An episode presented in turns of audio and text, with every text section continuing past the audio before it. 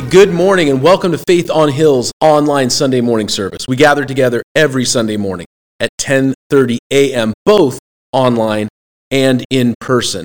Now, in person, we gather at our building on Hill Road in the Oak Grove neighborhood. Uh, we have kids' church, worship through song and prayer. We study the Bible together. And then throughout the week, we gather in small groups. Online, you can find us on YouTube, Spotify, Apple Podcasts. You just have to search Faith on Hill Church, and then you can subscribe, follow, like, do all that kind of stuff. You can search at Faith on Hill on social media, and you can check out faithonhill.com where we have all of our online content, uh, schedule events, and if you want to support the work that God is doing here, if you consider this your home church or uh, you've been blessed by the ministry, then you can check out our giving tab as well.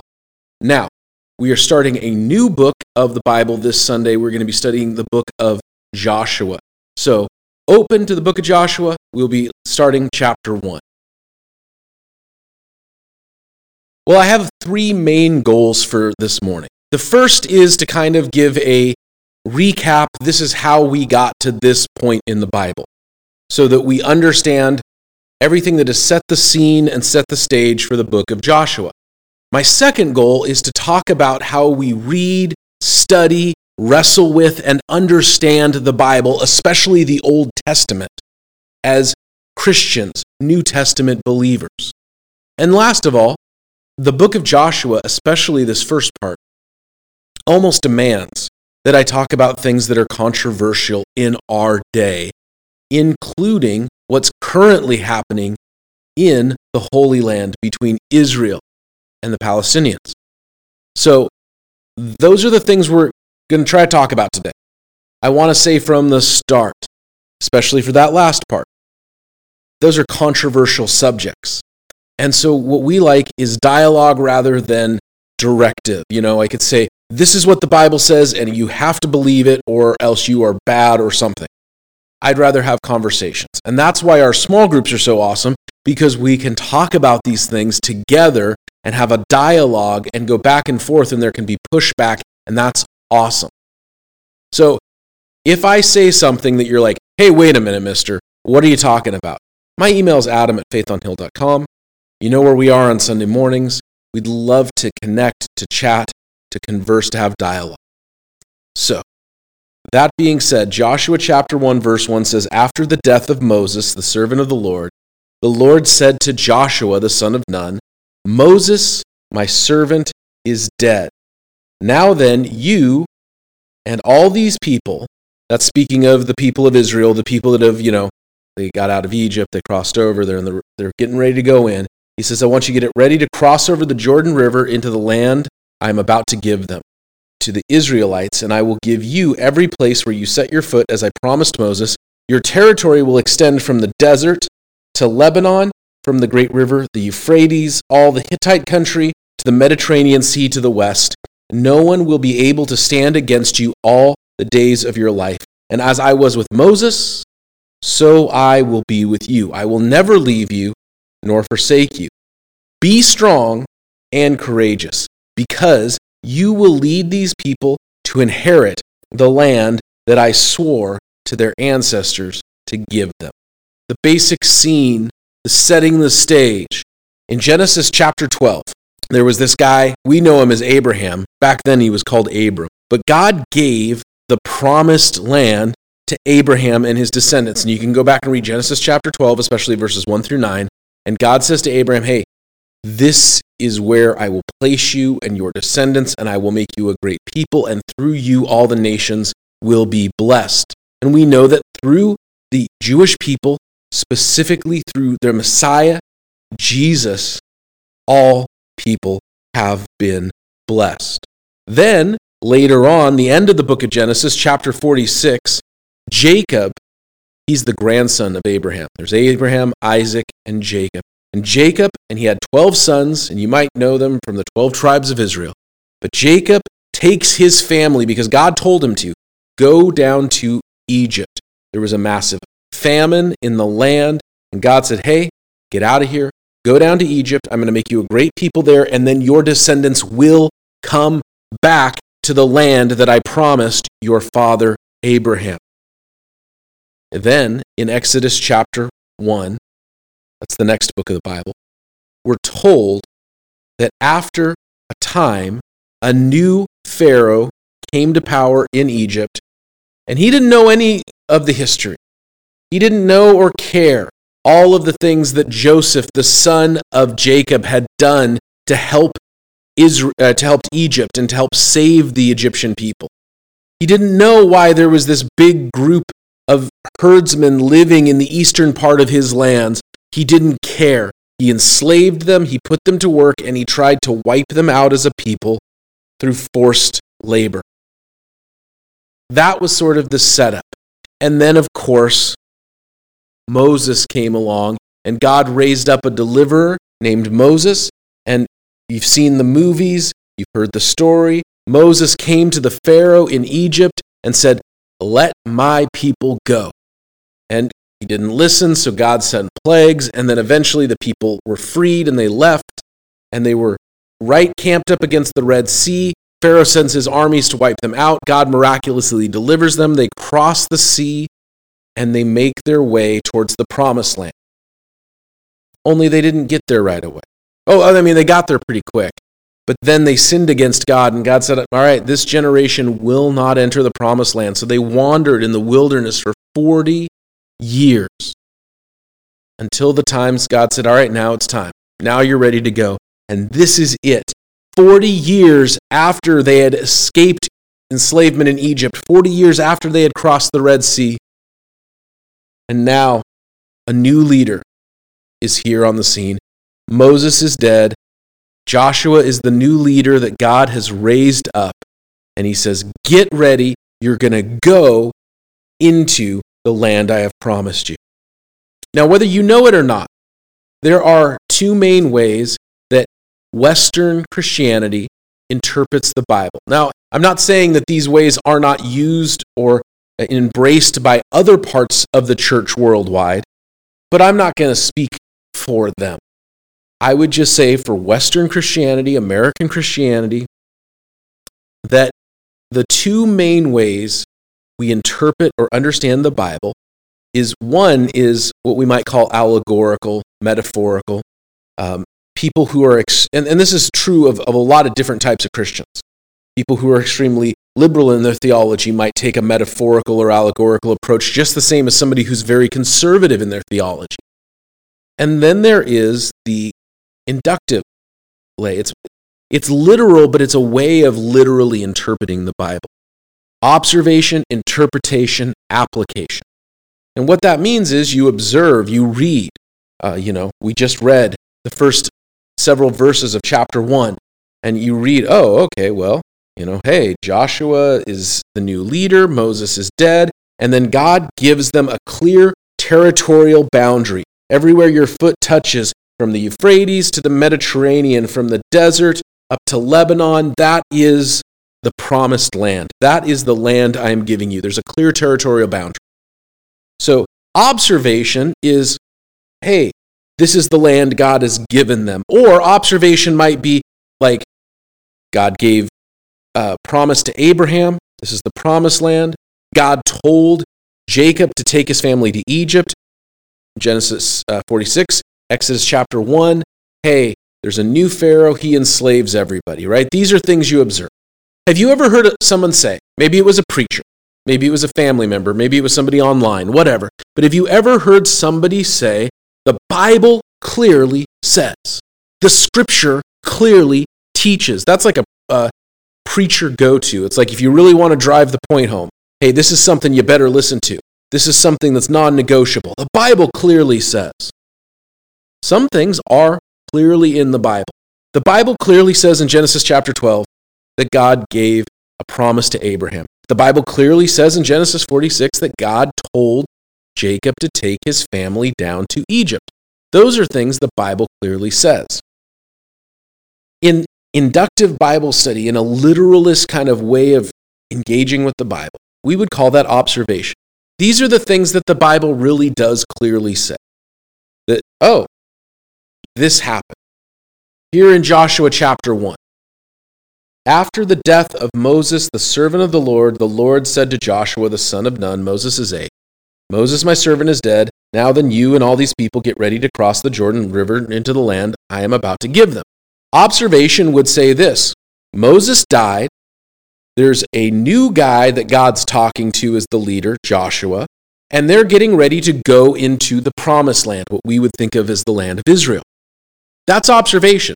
The Bible clearly here says that Moses is dead, clearly says that God's talking to this guy Joshua, who was Moses' like right-hand man, and now God's talking to him. And then God's telling them, get ready to go cross the Jordan River into the land I've promised you. That's observation. Those are the things the Bible has clearly said. The problem is, what do you do next? Remember, I said the other way that Western Christianity tends to engage with the Bible is metaphorical or allegorical. Some people do that and they don't even realize. It. They see what the Bible is saying here. Moses is dead. Joshua seems to be the guy that God's talking to now as the leader, and they're going to go cross into the promised land. And then they skip the next step, interpretation, and they go straight into application. That's the third step of inductive Bible study interpret- observation, interpretation, application. And they go straight to application, and it becomes just a big metaphor, just a big allegory. It's a story that fits whatever I want it to fit. Oh, it's a new season. Can you see how a preacher might come at this? It's a new season. There's a new generation rising up. As the boomers move aside, Moses is now gone, and now Gen X or the millennials or whoever, they're stepping up. They're the Joshua generation. They're the ones going to take this new land that God has given them. Application. And maybe that's true. Maybe that's what's happening. Maybe there's some application that you can take from it, a way to take the Bible, what it says, and apply it to our lives. But is that what the Bible's talking about? I mean, how many books, songs, movies, whatever, have been made, written, talked about, sung about, about facing your giants based off of the story of David and Goliath? But is that the point of David and Goliath? Is, is the whole story of David and Goliath meant to be some metaphor for, like, you know, having courage and bravery and facing your fears? Or was there deeper things going on? And maybe all that courage and bravery and facing your fears is part of it, but it's maybe not the main point of the story? When we talk about how we wrestle and engage with the Bible, if I bring my own application to what I see and then just start making it fit wherever I can make it fit into my life, sometimes it's good, sometimes it's obvious, sometimes it works, but you know what? I'm in danger of just making the Bible say whatever I want it to say. Think about this. Okay, observation. God told them, uh, God, is, God is speaking to this new leader. God's telling them to go in, and he gives them a clear territorial boundary. That's observation, right? Now, let's say that I skip interpretation. What does this mean? And I go straight to application. How does this fit my world? Can't you see how Christians would use this and have maybe used this over the centuries to support things like, I don't know, manifest destiny? This idea that white European people living on the east coast of America had some sort of manifest right or destiny to spread westward and then kick out all of the people that had already been living here? Maybe. We skip interpretation and we just go to application, and you can see how people would take things and twist them, abuse them to their own agendas. And this is tricky. I spoke when we went through the book of Colossians a few months ago. You know, we had Philippians, Colossians, and we did our Christmas series, and now we're here. We're in the book of Colossians, I talked where there's this section in Colossians that talks about slaves. And I've spoken freely about how that's one of the hardest things for me to grasp, to submit myself to as a Christian living in 2024 America. Somebody who's firmly anti slavery, firmly anti racism. How do you justify that? I don't get it. It's hard. It's hard for me to grapple with. Yet I know that there were Christians, Christians who took verses like Colossians and they took the observation, they skipped the interpretation, they went straight to the application, and they used it, twisted it, abused it as a way to keep slavery going, to support it, to justify it here in America. And in the same way, you can read this, and an observation is I read the first uh, six verses of Joshua chapter 1. I read the first six verses, and it's a fair inter- observation to say God wanted his people to invade a land, conquer it, and drive out its inhabitants. He says, I'm going to give you all the Hittite country. Where are the Hittites going to go? And you could see how places like this could be used by people, twisted, abused to justify American imperialism, to justify our conquests here and abroad. You could see how people might use or abuse the scripture for their own, let's call it, self serving point of view. You could see how people would use and abuse the scripture. I'm going to go and I'm going to take this land, even if God hasn't actually told them to do that. I'm going to go and do this thing. I'm going to be like Joshua, even if God hasn't told them to do that. Because if we skip the interpretation, what does this mean? And we go straight to the application, then we become the metaphor people, and it's just a metaphor for whatever I want it to be. Is this story about this, or is it just about whatever I want it to be? And here's the problem when we start leaving the scripture to our own personal interpretation, when we start taking the scripture, the Word of God, the Bible, and say it just means whatever I want it to mean, then we become Lord and Master in how we live. And we don't submit ourselves to God and His Word to us. We take His Word and say, I'm in charge now. I'm the captain now. I'm the one who's getting things as I want them. When we interpret the Scripture, observation, this is what the Bible says. Interpretation, this is what it means. Application, this is how we live it out when we interpret the scripture, one of the truths that we have to come to, and the book of Joshua is going to speak to this repeatedly in how we read the Bible, is that God is okay with things that we are not okay with. Think about that. We understand the concept that God is not okay with things that we are okay with. What I mean by that is this it is not surprising for somebody to hear, especially a Christian or a church or a preacher, say, Hey, that thing that you're doing over there, God says that's sinful. And He is calling people to turn away from those sinful things and turn to Him and His way of doing things, right? That's a basic idea, right? Jesus came on the scene. They were doing things a certain way. And Jesus said, Hey, what are you about? You religious hypocrites, stop it.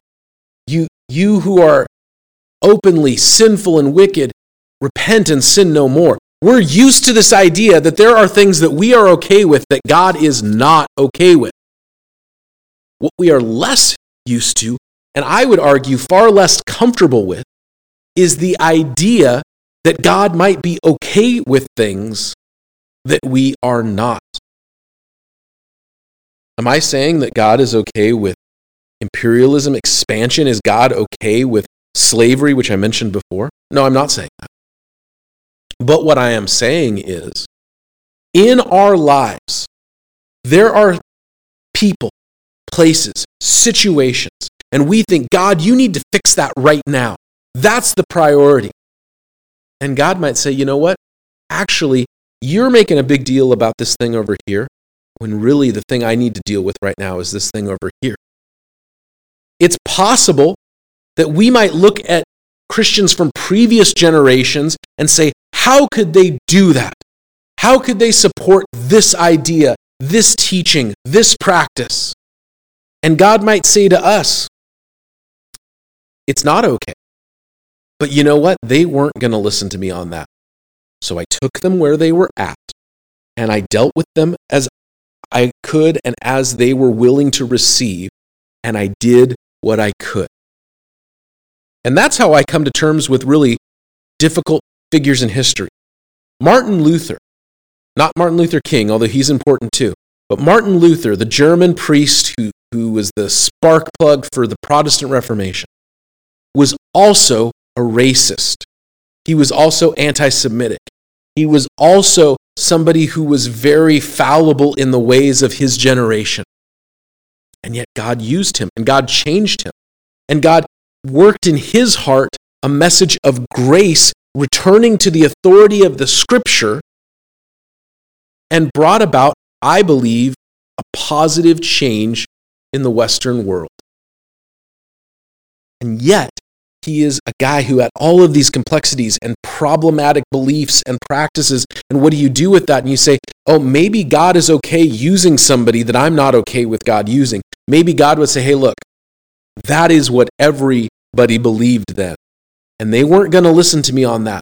They had the scripture, they had the Holy Spirit. It's not like I wasn't telling them that racism was wrong. It's not like I wasn't telling them that anti Semitism was wrong. It's that they just wouldn't listen yet. They weren't ready to hear it. And here's what makes us more uncomfortable how many things in our day and age, we might look around and say, why is God using them? Don't you know? And God's saying, yeah, but they aren't going to listen yet either, but they will listen about this thing. So I'm going to use them. And that's what's happening. And how many things in our day and age are Christians in our day and age? We're just like, truthfully, we just won't listen to God. And God's like, all right, I'm going to take you where you're at. I'm going to use you. And there's going to be some generation later on that's going to look back at us and say, God, how were you okay with the things that we are not okay with? Why weren't you coming down hard on those guys? Because that's what we would have done. And God's saying, you know what? I'm, I used them as they, as they were able to submit to me. I used them. And maybe there are things out there and we look at that and we say, oh my goodness, why isn't that God's number one priority? And he says, my ways are not your ways. My thoughts are not your thoughts. I am dealing with things that are far beyond your comprehension. And this thing that you think is the worst thing in the world or most important thing in the world, and I'm just going, okay, but this is the thing I'm going to focus on. And we're going, God, why are you okay with this thing? Why is it that when you tell your people to invade a land, it's okay, but we look at our own sinful history of imperialism and expansionism and, and genocide against indigenous peoples, and we're horrified. And yet it seems like you told your people to do the same thing. Well, this is where interpretation comes in. First, interpretation would tell us if God is saying to do something, then it's okay. And what do I mean by that? Think about this. How many people have bad views of things that God calls good and holy? How many people have bad or, or warped or broken views of parents because their parents were not holy or were not righteous, and yet God has said, honor your father and your mother. How many people have broken or bad views of marriage because the only experiences they have had of marriage have been bad or broken, and yet God calls marriage holy? How many people have bad or broken views of government, even though government was instituted by God? It says in the book of Acts. How many people have bad or broken views of the church because of understandably toxic church experiences, really harmful, abusive church experiences that they have had, and yet the church was created by God, is used by God, is still the primary vehicle through which God works.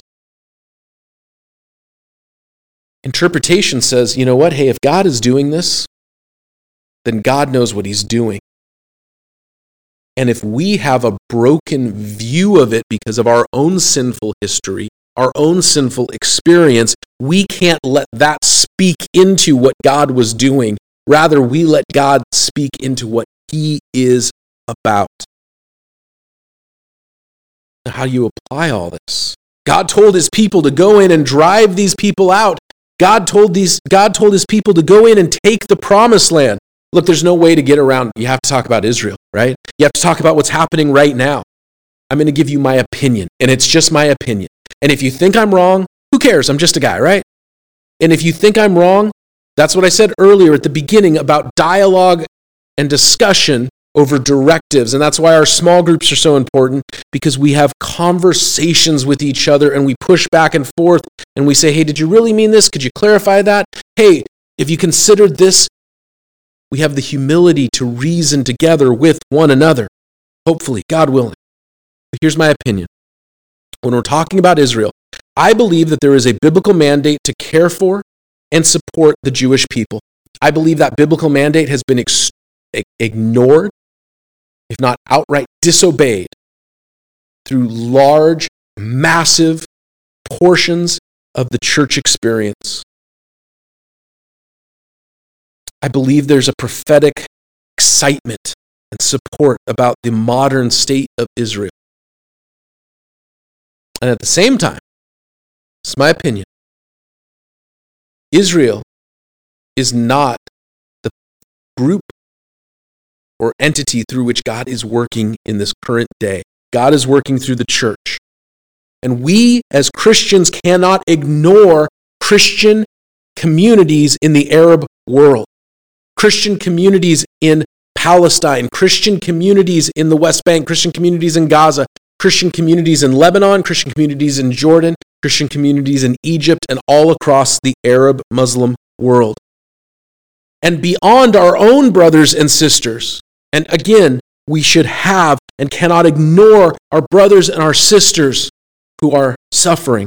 We have to have and must have care and concern for non believing Arabs because they are made in the image of God and they are beloved by God. And Jesus died to save them. And if they have that much value to God, then we must care about them.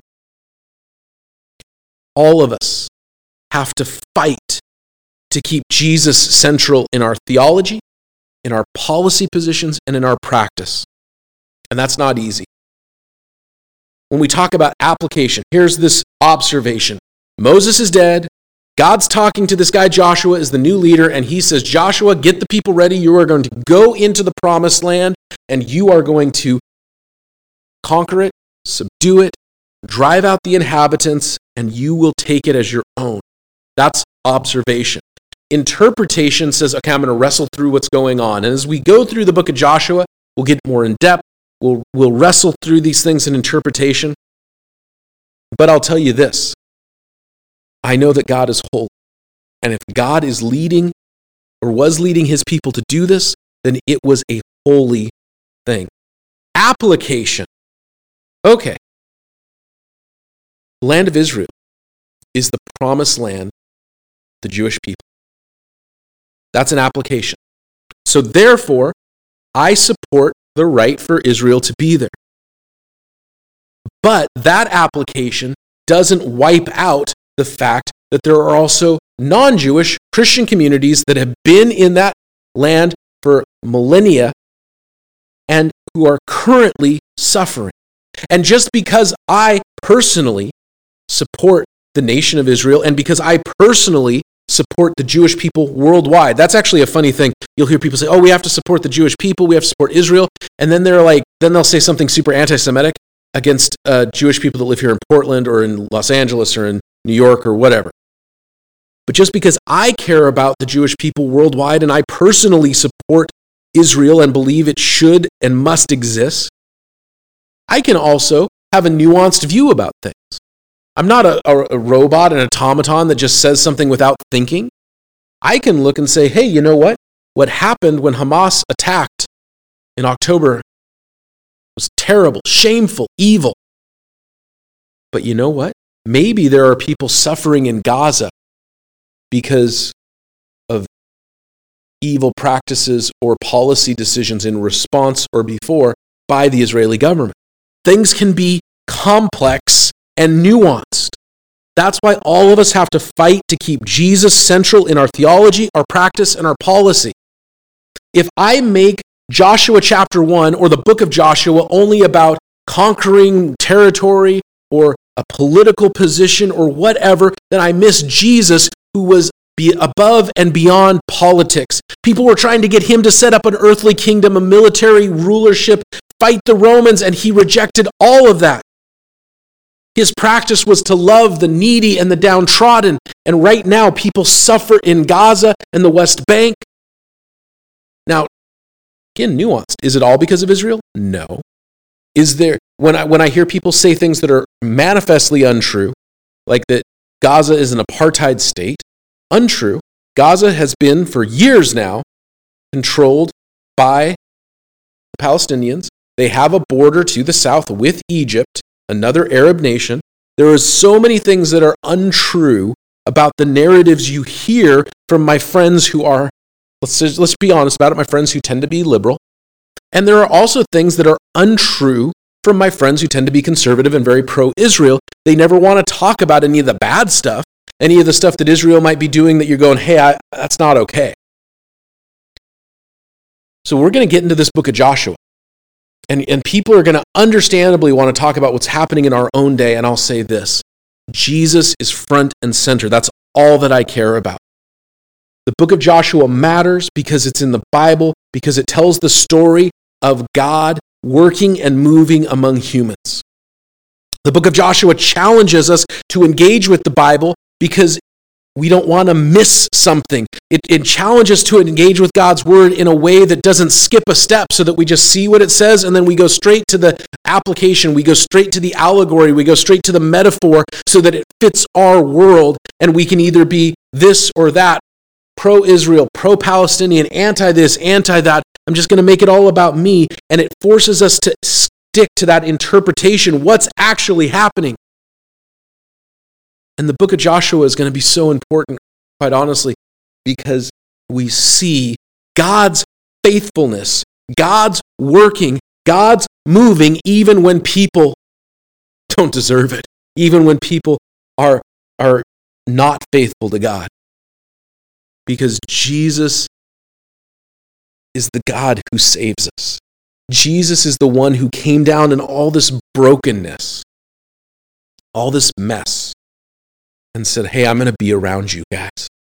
And I'm going to reach out and I'm going to care and I'm going to heal and I'm going to fix this brokenness.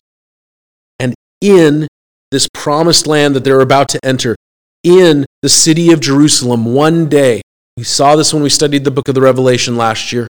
There will come a day where Jesus will rule and reign from the city of Jerusalem Jerusalem means city of peace. It has been anything but that throughout human history, but Jesus will make that true that Jerusalem will be the city of peace, and his rule and reign will be one that is truly righteous, truly peaceful. In the meantime, the question is will we surrender ourselves to his righteous reign, his peace, or will we continue the rebellion and the war against him and say, I'm going to keep fighting and doing my own thing. And there are people that want to keep fighting and doing their own thing right now. They would rather that I, you know, hey, I'm going to teach the book of Joshua the way that I want it instead of the way that it actually says. There are people that want to keep fighting God and his rule and reign in their own world, and they say, I'm going to support this, or I'm going to support that, or I'm going to do this. God, you're okay with something that I'm not, so I'm going to say, screw you, God, I'm going to do my thing. Or I'm okay with something that you're not. I know better than you, God. And Joshua is challenging all of that. And he's saying, Here's me in my time. This is what happened. This is how God moved. This is how God said, This is the way to go. And when we went, it was good. And when we didn't, it was bad. This is how God said, This is the way not to go. And when we listened, it went well for us. And when we didn't listen to Him, we had all kinds of problems. Here is Jesus among the mess, saying, Come to me, all you who are weary and heavy laden, and I will give you rest. And maybe you're the person who, like the people of Israel, you were in captivity to sin, you were enslaved to sin, and God has brought you out. And now He is saying, Hey, I'm ready for you to go into the next step to the promised land, to be done with all of the mess and the brokenness, and to step forward into something better. Maybe you're the person for whom studying the book of Joshua is going to have to, I got to think now. I, I, can't just go with the, the, the kids' church version of the, the kids' Bible version of these stories. I have to really dig into it. I have to get uncomfortable. Yeah, maybe that's what's happening.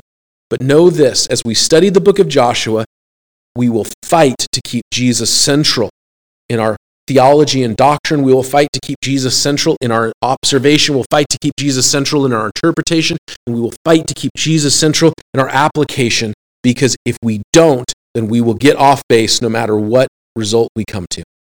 If you have any questions, you just want to say hi, you can reach out. Like I said, you can follow us at Faith on Hill on social media. You can like and subscribe to our online content, YouTube, Spotify, Apple Podcasts. You can check us out, join us in person on a Sunday morning at 10:30 a.m.